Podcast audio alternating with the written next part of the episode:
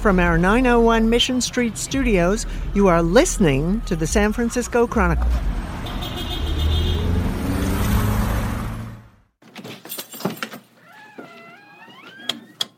One, two, check. Test. One, two, check. One, two, check. One, And two, now, check. Steve Silver's Beach Blanket Babylon.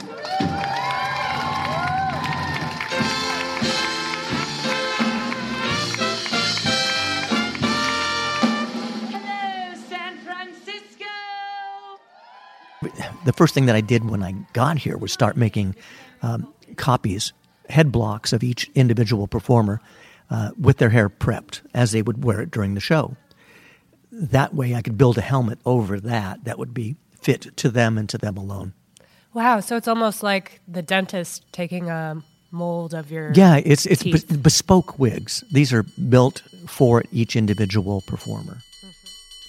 I'm Annie Vainshtein. I'm Peter Hartlaub. And I'm Lily Janiak. From 901 Mission Street in San Francisco, this is the Datebook Podcast and the first episode of Babylon Gone. Speaking at the top of the episode was Tim Santry. A few weeks ago, I was sitting with him in Club Fugazi, Beach Blanket Babylon's longtime North Beach venue. Until a few months ago, Tim was the show's wig master.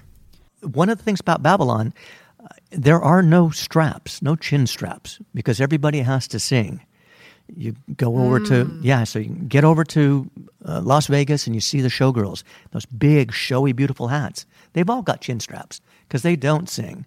I really enjoy the shade we're throwing on Vegas showgirls here. Yeah. It's like you only, you know. Well, I mean, and gotta say it. I mean, they do a lot of work, and the stuff that they're wearing is beautiful, but it's strapped on. They're cheating. Well, it, I, gue- I think we're the only group that doesn't have to do that. Babylon's the only place that doesn't. So it's very important. If you don't know Beach Blanket Babylon, it's the world's longest running musical revue. It's come to be, for many, as much an important part of San Francisco as cable cars or Coit Tower. The show follows Snow White as she searches for her Prince Charming, encountering along the way an absurd parade of pop parodies and spoofs of everyone from Barbra Streisand to Nicki Minaj to politicians on both sides, in an ever evolving lineup that often changes nightly. I found our first archived Beach Blanket Babylon story from 1974. The show was supposed to be on for two weeks, but then it just got bigger and bigger through the 70s and 80s, and it ran for 45 years. The show was a surprise even to Chronicle columnist Herb Caen, who said everything you hear about it is true, doubled and redoubled. A quote from Herb Caen in that 1974 column. And if you think I'm feeling humble because Beach Blanket Babylon Goes Bananas became the biggest hit in town without so much of a mention in this space, you are right. But here's the thing come New Year's Day, the biggest hit in town will be no more. Beach Blanket Babylon is ending forever. Over the next three episodes of Babylon Gone, we're going to get into the heart of the beloved show, hear unforgettable stories, some of which include famous guests. Sidney Poitier. Prince Charles and Camilla. And in our third episode, we'll bring back the Chronicles Question Man feature. We'll call it The Question and explore what the closure means for the future of theater in San Francisco.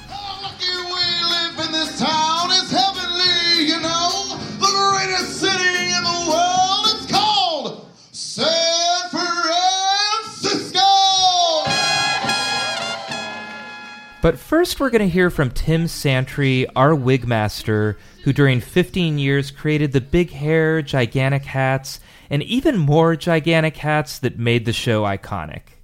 Just to be clear, these aren't your run of the mill type of wigs and hats.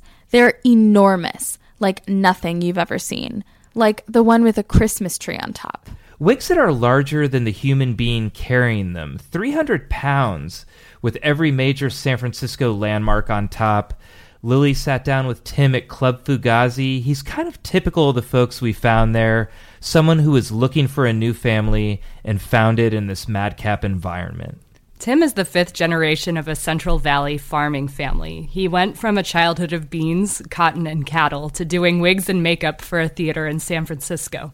Before I met him, I was sitting outside on the steps of Club Fugazi waiting for our interview, and he walked up, sat right down next to me, and started talking. That's the kind of person he is. Here's him on the first time he saw the show, and then a little bit about the day to day adventures of being a wig master. I'd heard of Beach Blanket as a kid. Uh, well, young man, not a kid. Hell, I'm 60. So, uh, but I'd heard about it before I moved to the city in the 80s, uh, just by people talking about this fantastic show uh, that was satirical and funny, and uh, it was cabaret, and it was somewhere in North Beach. I, I just heard about it. And then while I was up here in school, I came to see the show and fell in love with it. Yeah, what did what do you remember from the first time you saw it? I was blown away at the amount of talent that was wrapped up in one little show. 90 minutes of nonstop humor, laughing, great costumes, glitter. It it sparkled. It's, it's alive. Yeah, you know. And I just thought that would be a place to work if ever the opportunity happened. And of course, I was at the time just working as a makeup artist. I thought my talents wouldn't be here. Um, but then by the time I got through school, I, I pretty much figured I could do it. And the opportunity presented itself. You have, what is it, 10 characters, and they're going to perform maybe 100 different characters in an evening 10 actors, 100 characters. So, uh, and most of them have a different wig. How many different combs and brushes would you say there are in, in the wig shop? No stars. Um, handfuls. Uh, but you you find the tools that you like, and you probably end up using maybe ten different brushes that uh, really suit all your needs. Got it. Got it. So, and where is the wig shop? It's downstairs in uh, Cyril's, which was a nightclub that uh, Steve Silver uh, created. One, he started renting Club Fugazi. So wait, downstairs here? Uh huh. Right Oh. below us. Well, um, so what what is the wig shop like? Like, what is it? What does it feel like in there? What's the vibe? What's the Home. smell? Uh, because you spend a lot of time there. And uh, when I got the job, I asked if I could build my own workspace, and they allowed me to.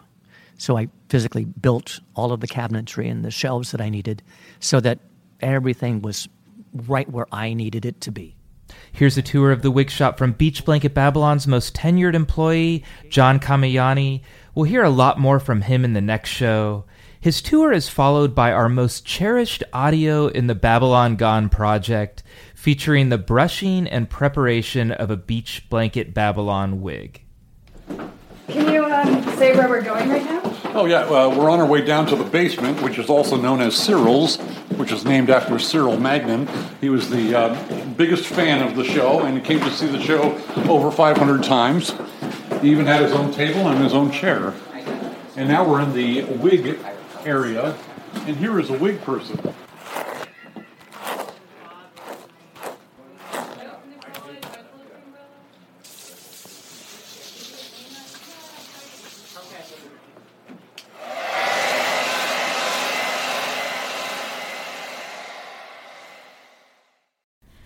We heard so many incredible stories in our conversations with the cast and crew. These are the kind of stories audience members and San Franciscans never got to hear. I wasn't sure how much people would want to talk to us. I thought it was going to just be one Kleenex after the other. I mean, these are human beings who are losing their jobs. But I feel like we got all the best stories. For this next one from Tim, what you need to know is that there's really a code around these wigs. You know how Disneyland calls their actors cast members and they're never allowed to remove their mascot heads? It's like that. If a wig leaves Beach Blanket Babylon, it has to be dismantled into tiny pieces. You don't just walk out into the world with one, except evidently this time.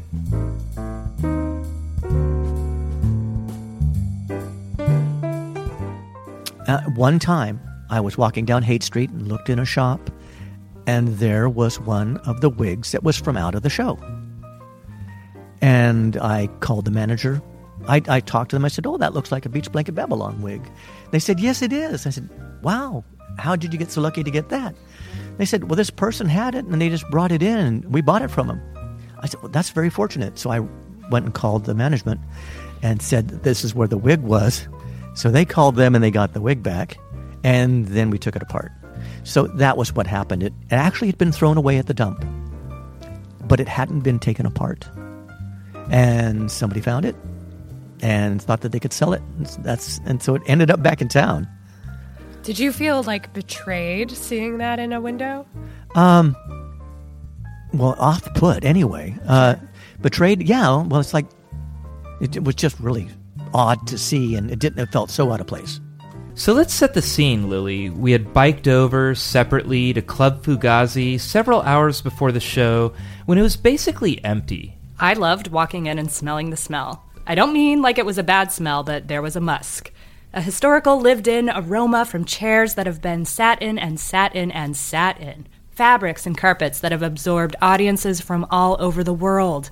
You felt like if you listened hard enough, you might be able to hear an echo of a past performer singing an old refrain. Over the course of our talks, an interviewee might gesture at a regular patron's favorite seat, and you might feel a little shiver. Their shadows seem to reappear, maybe for just an instant. It's a special theater in the heart of North Beach where it still feels like a San Francisco neighborhood from an era before ride sharing and social media, like a rotary telephone era. And if you're walking by, you could almost miss the venue, except for the fact that it's on a block of Green Street called Beach Blanket Babylon Boulevard. I've certainly walked by it before and never noticed it was there. The street is all residential, all Edwardian apartment buildings, a couple cafes, a funeral home, and then all of a sudden there are these columns announcing the venue with the handprints of Cyril Magnin, who saw the show more than 500 times, on the sidewalk.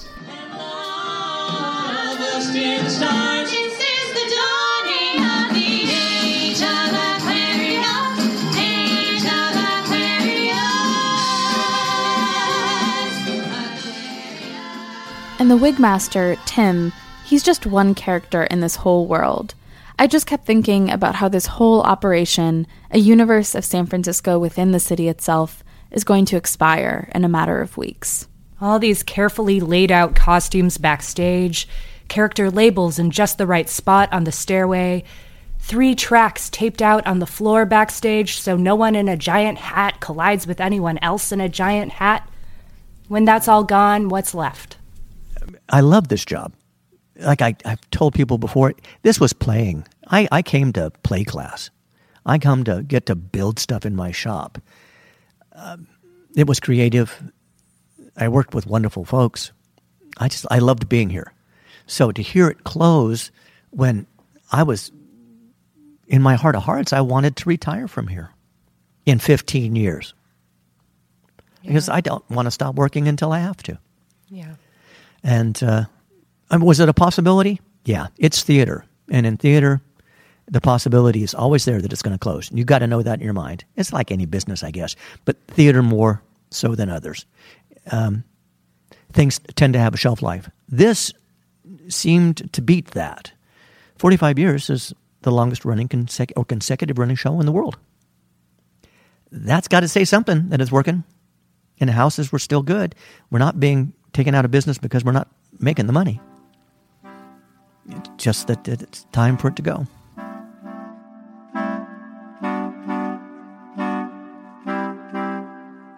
Wisdom from Tim Santry. By the end of his interview with you, I felt like we were the ones losing our jobs and he was consoling us. It felt like the kind of aching hope that you don't always feel in conversations about art in the Bay Area. This is my favorite part coming up. What do you think of the San Francisco that doesn't have a beach blanket? So, like when we all Oh. wake up on Yeah. you know, January 1st after that wild party on New Year's Eve, um, and there isn't a show anymore. Like, what is that that city? Well, I'll have a gleam in my eye and say, sorry you missed it. Um, and San Francisco's resilient, so it'll come up with something. It won't be this. Uh, but, you know, we've got the new Chase Center. Th- You know, th- things are changing and happening. So um, the city will always have something coming and going. Um, it, it won't be this gem. This is a gem. This is a, a diamond. It's, yeah, it's going to be gone. and I felt sorry for anybody who's never had the chance to see it because just it's just magical. Good theater, cheap prices. You couldn't beat it. And you know, and it's in North Beach. What a great place to be. Great place to work. Come, this is you, you come to North Beach to go to work. Wow. Not an office building someplace. This sometimes happens in journalism. The interview's winding down, and you've asked all the questions you wanted to ask. You're feeling pretty good. And then there's a magical little pause when everyone's mind is still reeling, and you don't really want to call the interview over yet, but you could. And suddenly, in this cinematic moment out of nowhere, you get the best line of the day. Anything that that these questions have dredged up in your mind that you want to add that like I that we didn't get to? No, eh, but if you're out there and you're listening and you're thinking, it, it is a shame that Beach Blanket is closing, and you've got an artistic sense, create something, make a new miracle, bring something back.